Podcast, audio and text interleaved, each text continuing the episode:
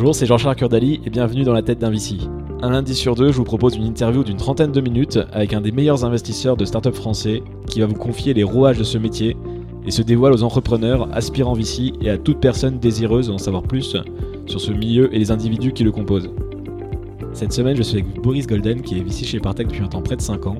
Il investit dans des startups comme Plateau, Jelly Smack, Dashbox ou encore Glowfox.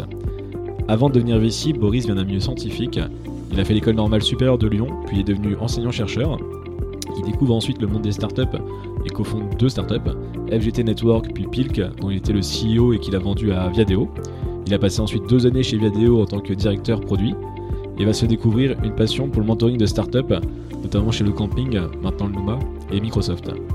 Il rejoint Partech en 2015 et dans cet épisode, on a axé notamment sur deux sujets, les différents rôles d'un VC et la valeur ajoutée d'un VC au-delà de l'aspect financier. J'espère que l'épisode vous plaira et je vous dis à tout de suite avec Boris. Bonjour Boris, bienvenue. Bonjour, comment vas-tu Jean-Charles?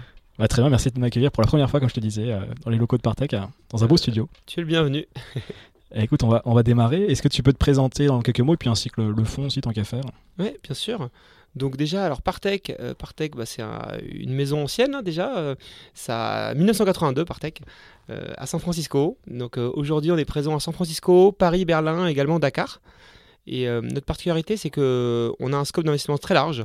on peut mettre des tickets de 150 000 euros dans des très jeunes startups, jusqu'à des tickets de plus de 40 millions d'euros dans des startups plus développées. Et en fait, on a trois fonds différents, principaux amorçage, euh, venture et growth qui correspondent à des startups très très jeunes, hein, euh, souvent avec des produits même pas lancés. Ensuite des startups en série A, série B euh, qui commencent à amorcer une belle croissance. Et ensuite des startups déjà plus matures qui, qui, grossissent. Et on a en plus un fonds Afrique qui, donc depuis Dakar et bientôt d'autres d'autres endroits, couvre des startups africaines en plutôt série A, série B. et un peu de seed aussi. Et, toi, du coup, tu as. Et moi, du coup, j'ai rejoint Partech il y, a, il y a un peu plus de 4 ans. Euh, donc je m'appelle Boris. Euh, moi, je m'occupe de la partie amorçage principalement en France euh, pour Partech.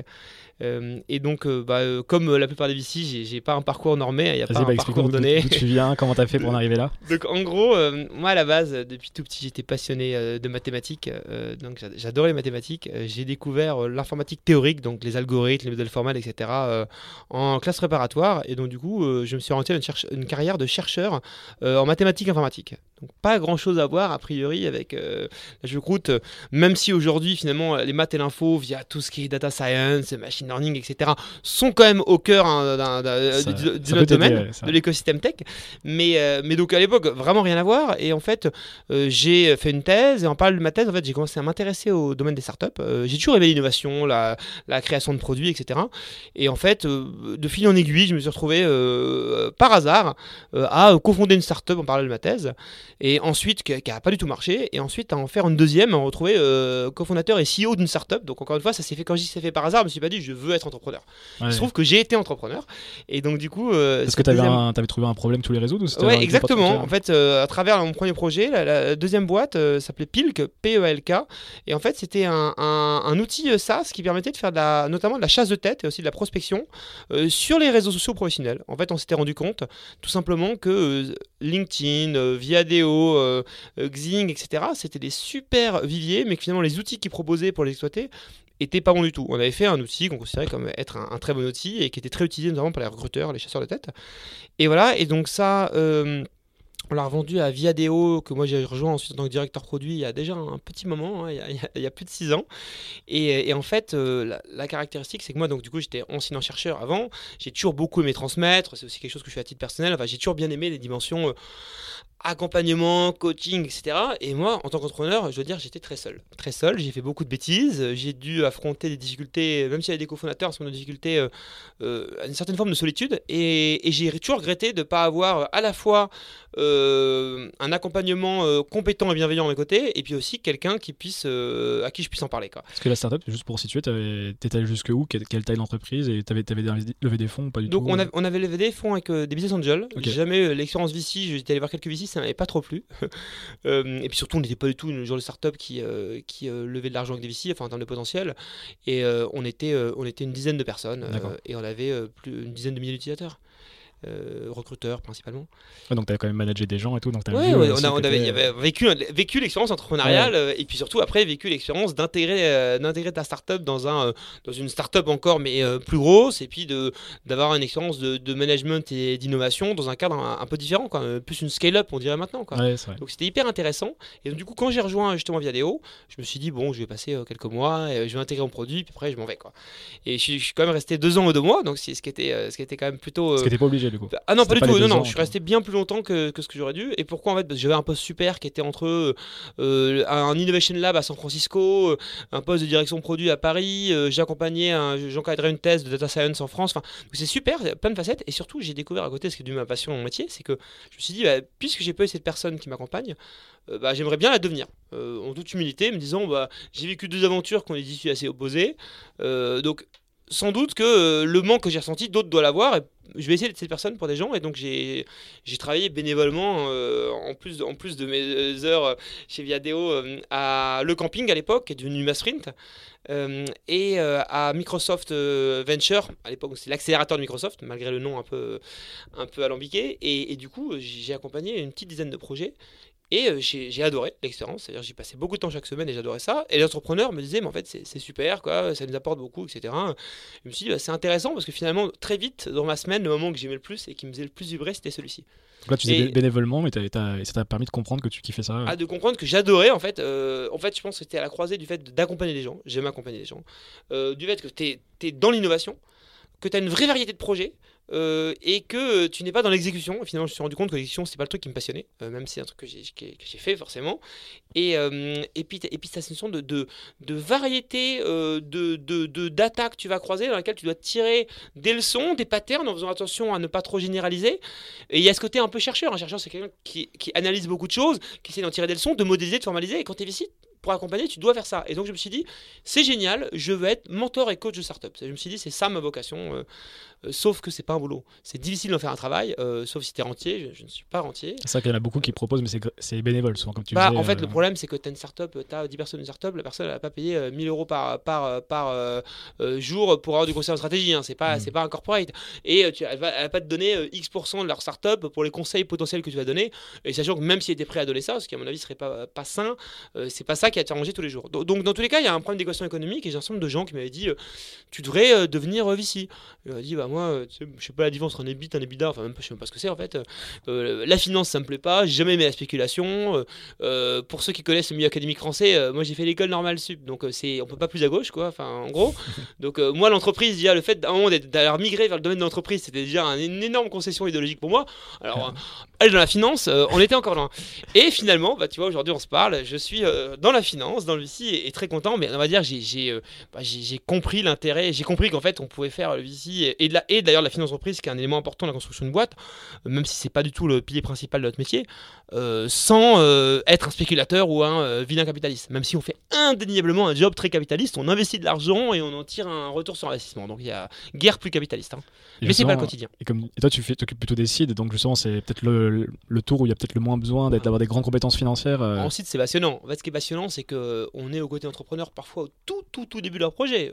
dossier financier dernière, deux cofondateurs, un qui a même pas démissionné, une vision, euh, une idée du produit, pas de produit, euh, et là on construit tout from scratch. Alors nous, on construit pas avec eux au sens on ne build rien, mais on est là dans beaucoup de discussions stratégiques, en particulier si on arrive à une, une bonne relation avec.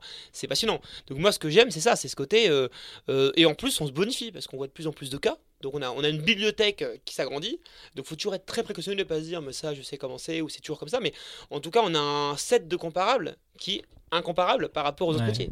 Justement, du coup, c'est le, focus que je voulais avoir avec toi, c'est ce que tu m'avais proposé en amont, euh, la valeur ajoutée des VC euh, en, dehors de l'aspect financier. C'est mon sujet de prédilection. Alors déjà, avant d'en parler, rentrer dans le détail, euh, qu'est-ce qui fait potentiellement pour que les entrepreneurs comprennent notamment que les VC c'est pas facile de se focus que là-dessus ou de passer du temps là-dessus pour qu'ils comprennent le métier du VC, les différentes différentes facettes du métier. Le métier du VC, j'avais fait, une, quand j'étais arrivé chez Bartek, une présentation euh, qui s'appelait Understanding VCs, enfin qui s'appelle toujours d'ailleurs Understanding VCs, qui peut être trouvé facilement en ligne ou sur mon profil LinkedIn ou SlideShare, euh, où l'idée c'est de se dire quand je suis arrivé dans le métier du VC, j'ai découvert un certain nombre de, fondamentaux que, et je me suis dit, mais en fait, je ne comprenais pas euh, ce job.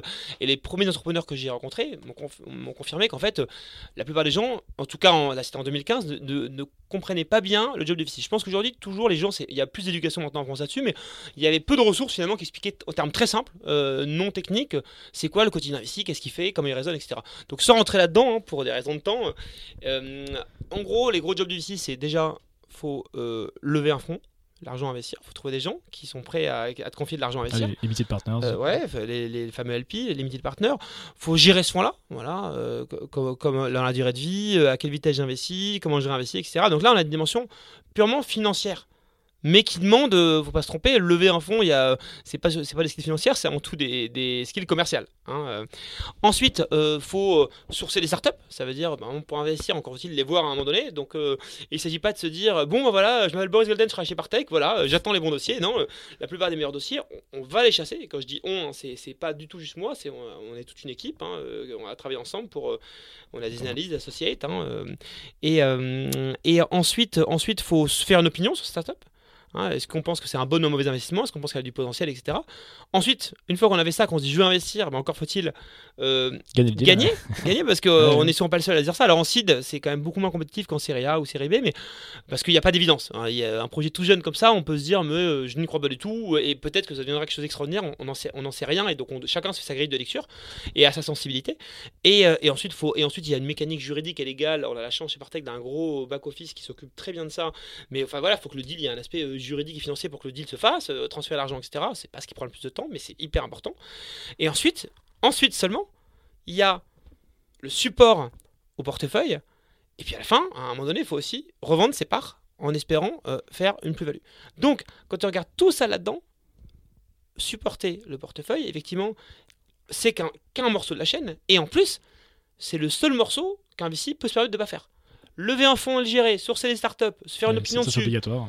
investir et revendre ses parts à un moment donné, ça, il n'y a pas le choix, c'est le cœur job. Donc, euh, historiquement, euh, euh, supporter les, entrepreneurs, ça n'a pas été le cœur job et on, peut le comprendre parce qu'il y a deux raisons. Il y a le, ce que je viens de mentionner, ça veut dire que c'est le dernier dans la liste de priorités et, du coup, quand on a une petite équipe, qu'on n'a pas beaucoup de fonds sous gestion, etc., qu'on n'a pas des moyens au final de recruter beaucoup de gens, bah, c'est celui qui passe à la trappe. Et le deuxièmement, c'est que historiquement, surtout en France et en Europe, c'est un métier qui a attiré des gens qui étaient très financiers. Donc sur lesquels la dimension de vraiment accompagner sur le business euh, les entrepreneurs n'était pas le focus. Quoi. Voilà, voilà la contextualisation. Un équivalent de la pyramide de Maslow, de la relation VC-entrepreneur dans ton article. Alors, alors, du coup, parce que donc, euh, moi, moi je suis un, euh, comme, comme tu l'as compris, moi je suis un, un, fervent, non pas même pas défenseur, mais un fervent adepte de de faire le maximum possible pour apporter une valeur ajoutée business, on reviendra là-dessus euh, aux entrepreneurs. Mais il faut pas oublier quand même, c'est le, but de cette pyramide de Maslow que, que j'avais faite et, partagée sur Internet, euh, c'était de se dire, attention, je suis pas en train de dire qu'on n'est pas avant tout un acteur financier. La raison numéro un pour laquelle un entrepreneur vient chez nous, euh, c'est pas pour dire, je veux une place, je veux que tu aies une place à mon board. C'est d'abord, j'ai besoin d'argent. Et by the way, si je peux être avec des gens qui vont m'apporter autre chose que l'argent, c'est vraiment ce que je cherche.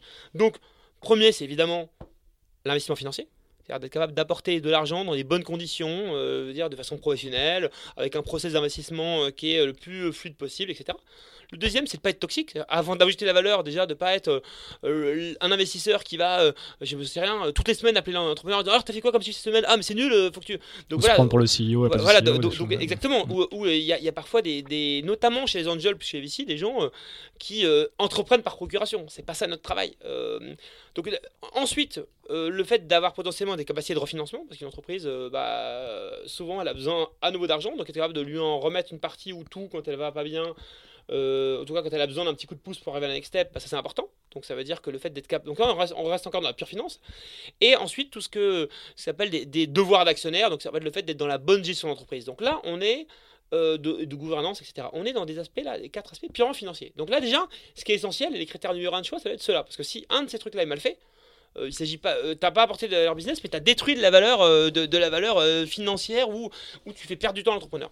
Une fois que ça s'est bien fait, Là, on peut rentrer le fait de se dire, la valeur ajoutée du business. La valeur ajoutée qui est de se dire, bah, au-delà de m'apporter de l'argent dans les conditions saines et de m'aider à gérer dans les conditions, saines, euh, comment tu peux m'aider à faire un business qui marche mieux, qui est plus gros, etc.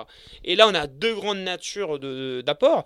Un, un apport qui est plus plateforme, donc ça veut dire qu'en fait, c'est de se dire, un VC, il cultive un écosystème, il cultive tout un tas de ressources, euh, il a accès à, plein d'informations sur le marché, il peut donner des comparables, il peut curater du contenu, il peut, euh, il peut t'orienter vers des experts de tel ou tel sujet, il peut ouvrir son réseau, euh, des clients, des candidats. Donc tout ça, c'est un aspect plateforme. Et ensuite, l'aspect qui est beaucoup plus individuel, c'est de dire comme moi, euh, en tant qu'investisseur qui ait suivi un certain nombre de boîtes, dans mon cas entrepreneur, comme dans le cas un certain nombre de VC, qui ait vécu des choses, hein, qui valent ce qu'elles valent, euh, je peux t'accompagner avec du support, du conseil, du coaching, etc. Donc voilà, voilà un peu cette pyramide. Donc la différence, donc la plateforme, c'est plutôt le fond, la puissance du fond en, tant que collectif et réseau. C'est une simplification. C'est effet de levier, on va dire, du fond. Et, Exactement. Et toi, en tant qu'individu, comment tu aides la boîte Les frontières en pratique peuvent être, peuvent être plus, euh, évidemment, plus, euh, plus flou que ça, mais euh, moi j'aime bien le schématiser comme ça et je trouve que c'est assez, c'est assez représentatif de ce qui se passe en pratique.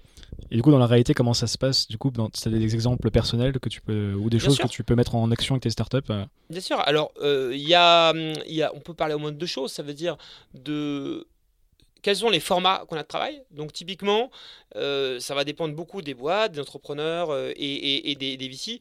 Moi, mon format préféré, c'est pas le seul, il y en a beaucoup d'autres, c'est euh, les workshops. Workshop, ça veut dire on va se passer entre deux heures et une journée. hier, j'étais toute la journée à Lille pour ça.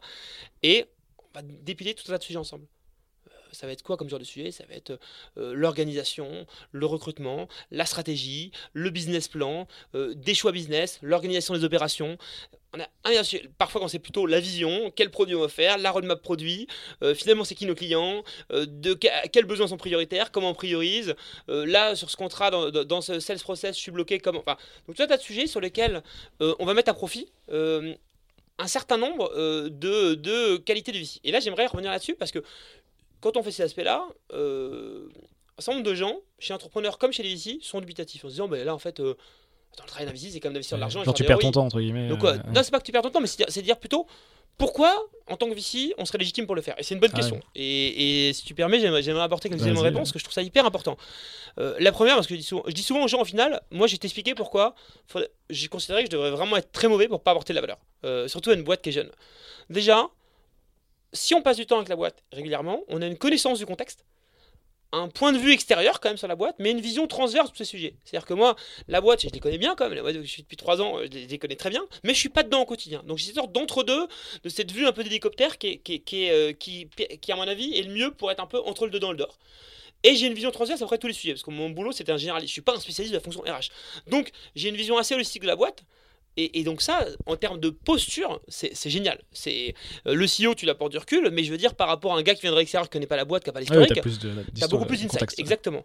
Le deuxième, c'est le temps et la dispo. Euh, moi aujourd'hui, je, je, passe un tiers de mon temps à peu près avec les boîtes de portefeuille euh, sur des semaines qui sont pas des semaines de 35 heures. Donc, donc, donc j'ai du temps. Et ce qui est formidable, c'est que je suis rémunéré, je suis un employé de Partech. Et une des parties importantes de mon travail, c'est ça. Donc du coup, je suis pas un consultant qui facture à la journée ou quelqu'un qui va le faire de temps en temps pour s'amuser. Donc déjà, quelqu'un qui a autant de temps et disponibilité pour construire une relation avec les entrepreneurs, être toujours au courant de ce qui se passe, euh, se renseigner en permanence sur le marché et surtout passer du temps avec les entrepreneurs pour essayer de les accompagner dans la résolution de leurs problèmes ou parfois juste les écouter sur leurs problèmes aussi, c'est important. Bah ça, il n'y a pas beaucoup de gens qui disposent de cette caractéristique-là. Il y en a qui vont le faire peut-être plus que dans les board meetings. Et toi, tu vas le faire dans les workshops, par exemple, ce qui. Bien sûr. les board meetings, les board meetings sont, euh, sont peut être un, élément important de discussion stratégique, de décision, etc. Mais moi je trouve qu'en termes de productivité, rien ne vaut le fait de passer du temps, euh, de, passer du temps, euh, tu vois, euh, pas en one to one, ça va être, on peut être plusieurs de notre côté, côté investisseur et plusieurs entrepreneurs, mais, mais c'est très très, c'est très très productif, moi je trouve.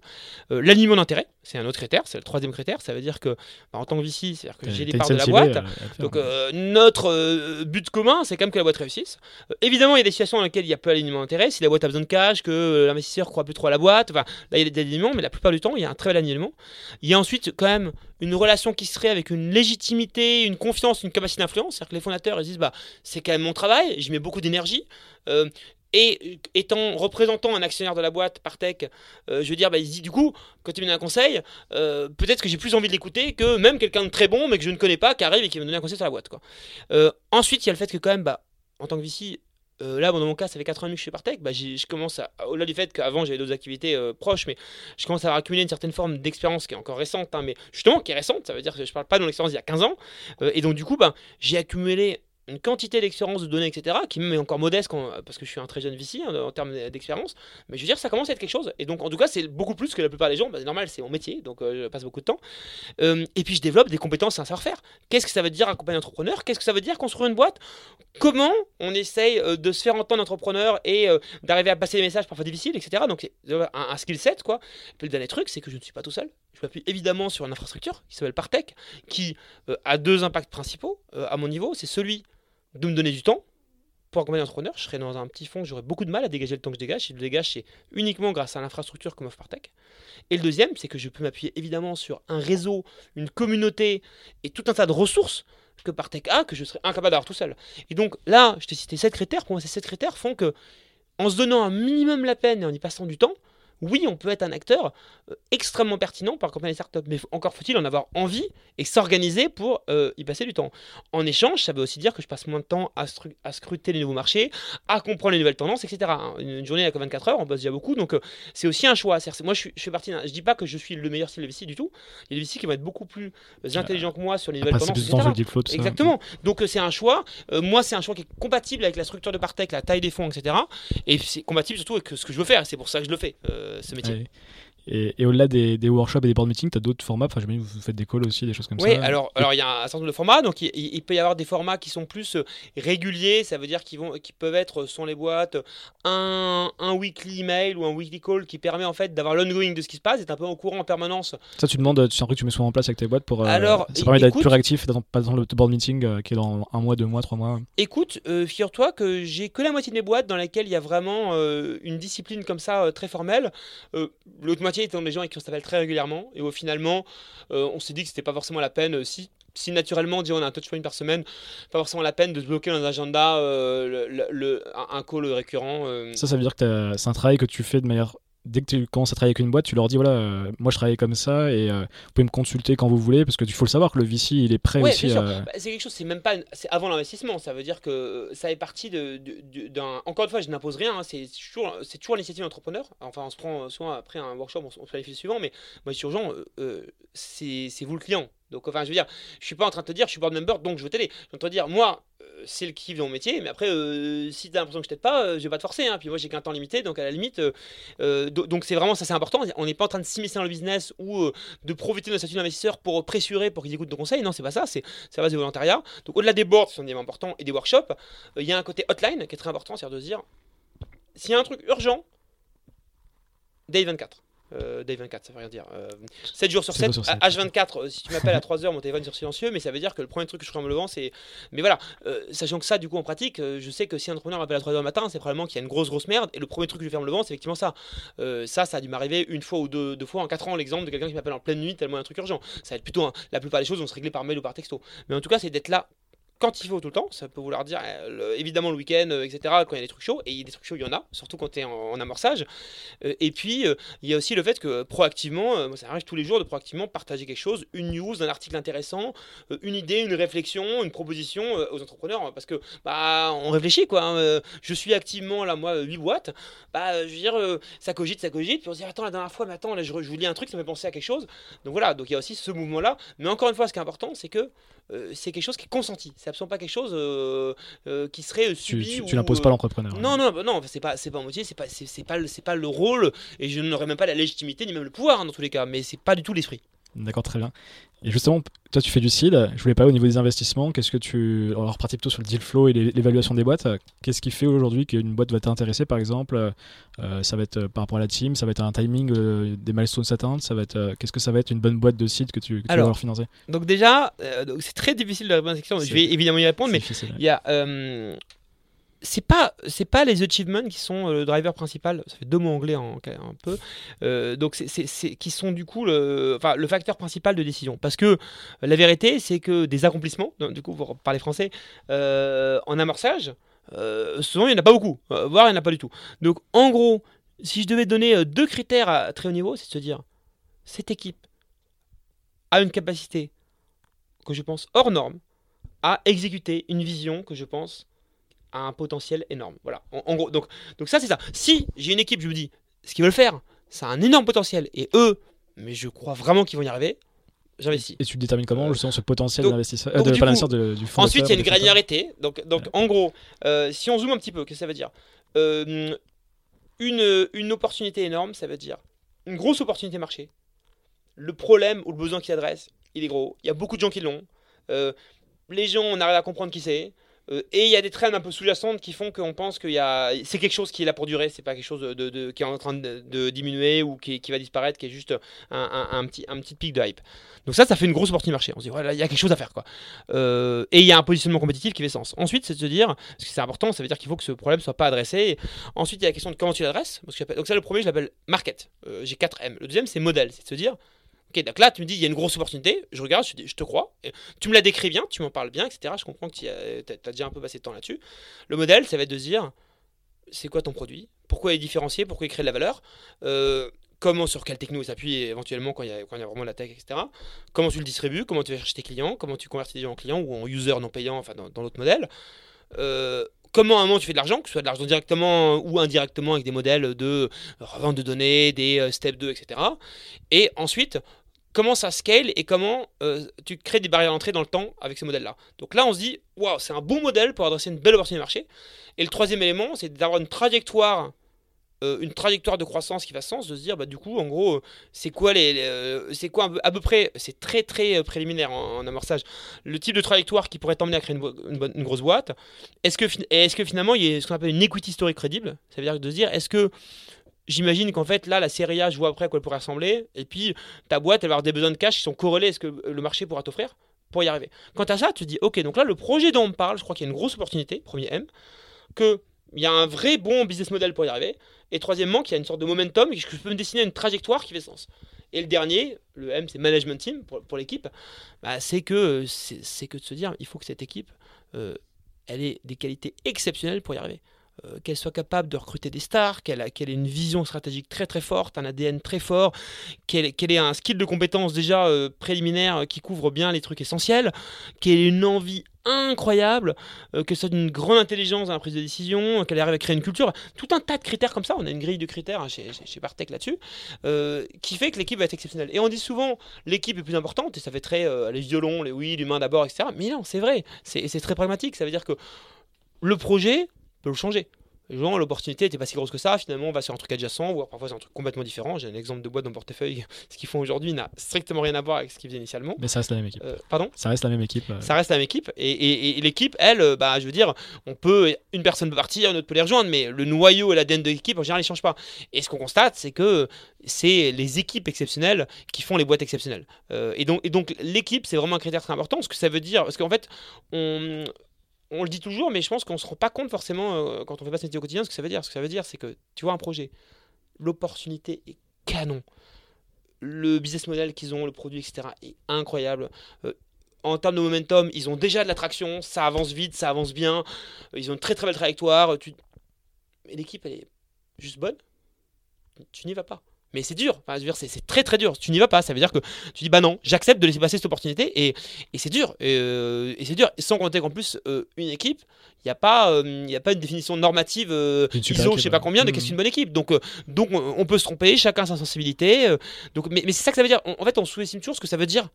le- équipe, ce que ça veut dire, c'est que même si tout le reste est au vert, si l'équipe elle est au orange clair, tu n'y vas pas. Euh, Et, ça, en pratique, c'est une discipline à avoir. Parce que c'est facile d'être excité par un projet, par des métriques, etc.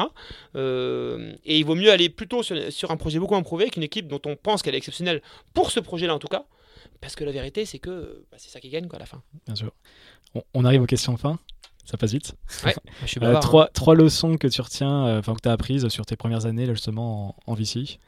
Alors, euh, trois, tu, tu me. Bon, ouais, pas, que ça dure un quart d'heure. hein. tu me challenges? Non, mais euh, bah, parce que bah, déjà, euh, j'avais fait un, un article sur mes, mes leçons après, après euh, trois ans de VC, donc euh, du coup, c'est. remets un peu à jour. hein, ouais, donc c'est. Ouais, bah, faudrait que je les mette à jour là, peut-être aux 5 ans, je sais pas. ans. et peut-être une, une première leçon que moi j'ai tirée, c'est les cofondateurs, les relations entre cofondateurs, c'est un truc hyper important. Ça veut dire que le pourcentage de startups qu'il y a dans lequel il y a un, problème significatif qui aboutit au départ d'un des cofondateurs, euh, consenti ou pas consenti, hyper important. Donc du coup, c'est pas du tout un truc euh, exceptionnel. Et, euh, et l'autre truc euh, qu'on a constaté nous, c'est qu'il y avait un grand nombre de nos boîtes qui marchent hyper bien, où il y a eu un énorme clash entre cofondateurs euh, et euh, où il en reste parfois plus qu'un sur deux, par exemple. Donc des, situations où le moment où ça arrive, euh, il y a de la sueur sur tous les fronts. hein. Donc, euh, donc ça, c'est enfin, c'est vraiment, euh, c'est vraiment un- un- une leçon. La deuxième, bah, je vais, elle est liée parce qu'on va voir, je parle beaucoup d'humain au final, mais ce que je dis sur l'équipe, pour moi, c'est une énorme leçon. C'est euh, l'équipe, c'est le critère clé. Tout le monde le dit. Mais ce que ça veut dire en principe, c'est vraiment beaucoup plus facile à dire qu'à faire. Et, je pense que euh, beaucoup, j'ai l'impression que beaucoup de VC qui ont comme moi quelques années d'expérience finissent par se dire ah ouais mais je crois que j'ai compris en fait ce que ça veut dire et, et, qu'on qu'on comprend pas forcément à quel point c'est important et justement le fait de se dire il y a un mindset très bête en site c'est-à-dire on investit dans des équipes pas dans des projets. Et ça en fait surtout quand on a alors moi je suis un scientifique etc on a plus tendance à juger le projet. Mais il vaut mieux passer des heures à analyser l'équipe que des heures à analyser le marché. Je dis pas que le mieux c'est de faire les deux hein. mais euh, s'il fallait choisir alors que au début ma première année j'aurais analysé le marché pas l'équipe. Donc c'est une, une grosse erreur.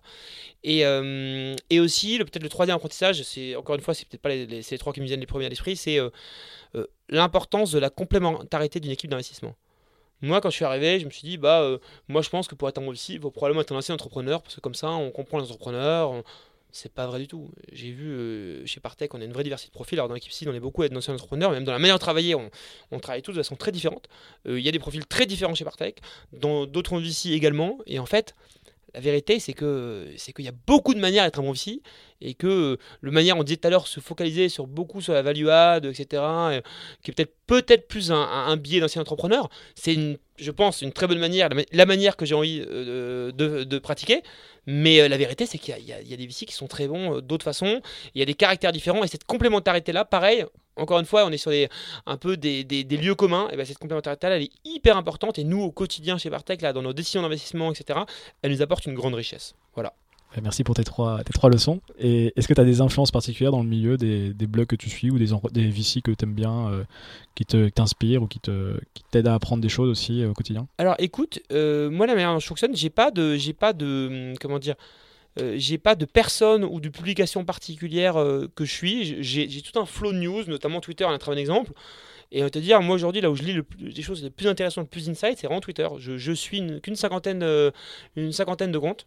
Euh, Très bien mais- ciblé. mais et- qui, ouais, et qui eux-mêmes euh, retweetent du contenu, etc. Et je trouve que la qualité du contenu que je trouve ou des liens vers les articles est vachement bonne. Après, je suis abonné à plein de newsletters euh, hyper intéressantes, mais vraiment, sur le domaine du VC en particulier, c'est euh, un petit nombre de, de comptes qui écrivent et surtout qui retweetent des choses intéressantes que je trouve mon compte. Et donc, du coup, au final, ça aboutit à de plein de personnes différentes. Et, et, et voilà.